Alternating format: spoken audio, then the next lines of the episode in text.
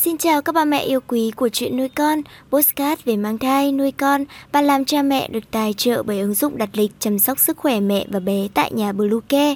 Mình là Nga, hôm nay trong chuyên mục về mang thai, chúng ta sẽ cùng nhau tìm hiểu về stress khi mang thai là mối nguy cơ bên cạnh mẹ bầu. Chúng mình sẽ trở lại ngay sau đây. Các mẹ hãy tải ngay app Bluecare để đặt lịch tắm bé, điều dưỡng vú em, chăm sóc trẻ sơ sinh, xét nghiệm và điều trị vàng da cho bé tại nhà, nhắc và đặt lịch tiêm chủng. Ngoài ra, Bluecare còn cung cấp các dịch vụ xét nghiệm líp, lấy mẫu tại nhà, massage mẹ bầu, chăm sóc mẹ sau sinh, thông tắc tia sữa, hút sữa và rất nhiều dịch vụ y tế tại nhà khác. Truy cập website bluecare.vn hoặc hotline 24 trên 7 0985 76 8181 để được tư vấn cụ thể các mẹ nhé. Các mẹ thân mến, một mối nguy mà mẹ bầu thường bỏ qua, không nhận thức được sự nguy hiểm đó là stress. Thai kỳ với nhiều thay đổi rất lớn về cơ thể, tâm lý, tinh thần, nhiều mối lo về tương lai, về việc chuyển dạ, về sức khỏe của em bé. Những yếu tố đó rất dễ tạo thành một mức độ stress đủ để gây nguy hại cho thai nhi.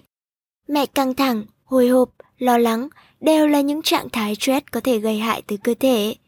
Khi chúng ta stress, cơ thể luôn trong trạng thái báo động, sẵn sàng tự vệ trước mối nguy. Tình trạng này thường được gọi với cái tên đánh hay chạy.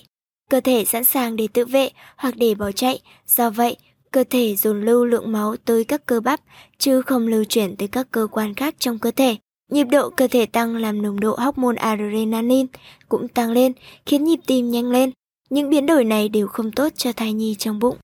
Khi mẹ gặp những tình cảnh khó khăn thật sự, chẳng hạn có người thân qua đời, bị bệnh nặng hoặc phá sản, hệ nội tiết trong cơ thể sẽ có biến đổi đột ngột, làm mất cân bằng hormone trong cơ thể. Nhiều phụ nữ có chu kỳ kinh nguyệt bất thường khi gặp phải những tình huống stress như vậy. Ngoài ra, khi stress như vậy, mẹ rất khó đậu thai. Do vậy, không thể coi thường những trạng thái cảm xúc của mình. Mẹ cần hiểu rằng stress cũng nguy hại giống như các chất độc trong môi trường, hoặc cũng gây ảnh hưởng đến thai nhi giống như việc mẹ hút thuốc vậy.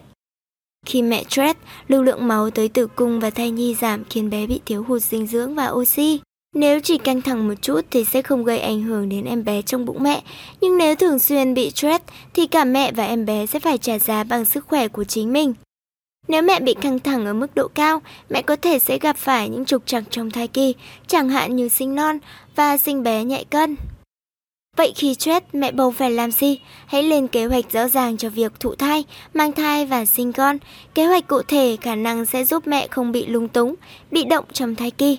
Chẳng hạn, nếu lường trước được rằng việc có thai sẽ khiến mình không thể tiếp tục đi làm, mẹ chủ động tìm công việc mới phù hợp hơn, nhẹ nhàng hơn. Như vậy sẽ tránh được những stress phát sinh do công việc không phù hợp.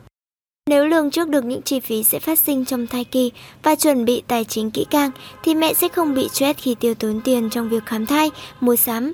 Càng chuẩn bị kỹ thì thai kỳ càng thuận lợi hơn. Tuy nhiên dù có chuẩn bị tinh thần đến mức nào thì mẹ cũng sẽ có lúc mệt mỏi, căng thẳng.